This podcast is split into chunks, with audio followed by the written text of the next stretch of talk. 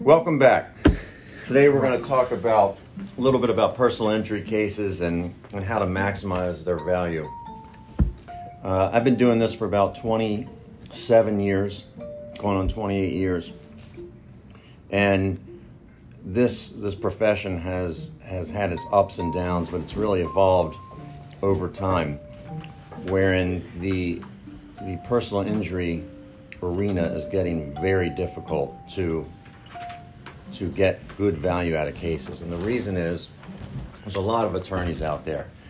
And a lot of attorneys that, that want to just try to make a, a quick buck. And you know, they think they get a, a personal injury case and they'll just send a couple of bills over and, and all of a sudden they're going to get get thousands of dollars or policy limits on a case and it just simply doesn't work that way when i first started out i was working for a firm that so, some of you may have heard the, the old thing that you get three times your medical bills, and, and that used to be true when I was a little kid, even before I was a lawyer. You could really just call up an insurance company if you had a case and you had some treatment, you had $4,000 in bills, you could settle the case for 12000 maybe a little more if you had some aggravating factors, maybe a little less if you had mitigating factors, low damage or something like that. But over the years, it's it's been that the insurance companies have have wised up, and they've gotten to the point where they really put your feet to the fire, which means you have to have the goods for them to kick out an offer. So I found that most of our cases, if not all of them, are going into litigation.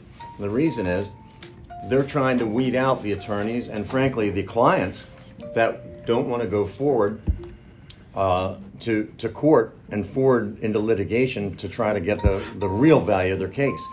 So let's take a, an example.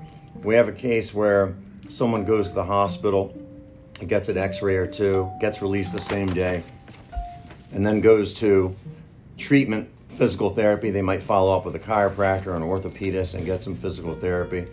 They might go to two, three months of treatment. And let's just say they have uh, $3,500 in bills it's very typical these days that an offer will come out after you send a demand package saying my client went to the hospital and my client followed up with physical therapy, maybe had a little bit of lost wages.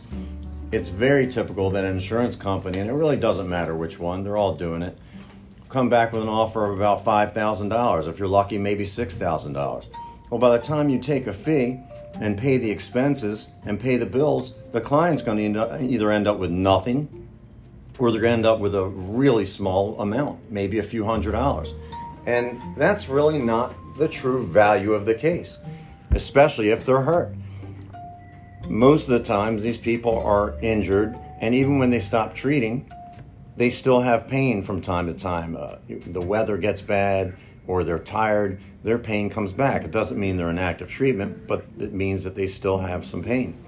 So, what you need to do and what we've been doing is from the beginning, you prepare these cases for litigation, meaning you get all your ducks in a row, you get all all the documents together, and when it comes time where they make an offer, you don't even respond to an offer like that. You don't even start to negotiate with an offer like that. You just file suit because you're much more likely to get more in court. And then when they know you're ready to go to court, and they know you will go to court, which is also important. You can't just posture and say, oh, we'll see you in court. You have to be ready to file. You have to be ready to file all the necessary documents, and each state is different, but in Maryland, you need experts or you need to file what's called a 10104, uh, records and writings. Certain time limits apply. And if you get all your ducks in a row and they know you're willing to go to court, and this is the trick they know that you are able to litigate and you're able to get good results, and your client is ready to go, and your client's not afraid of, of getting whatever the court gives them, that's when your real offer is going to come. So, litigation is very important, and it doesn't mean that that you have to you have to go and sue for a million dollars and go to circuit court and all this. You really got to decide what the true value of your case is and what the client wants out of it, and you kind of work backwards from there. Uh, but the trick is really getting these things prepared for litigation at the inception of the case.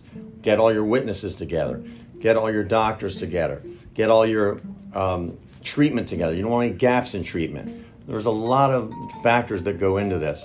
But again, we're going to talk about this in future podcasts. Just wanted to give you a, a little heads up about where we're going, a little roadmap about what we're going to be talking about in the personal injury area. All right? All right, I'm going to get back to uh, calling a few adjusters here and we'll talk to you soon. Thank you, Mr. Silber.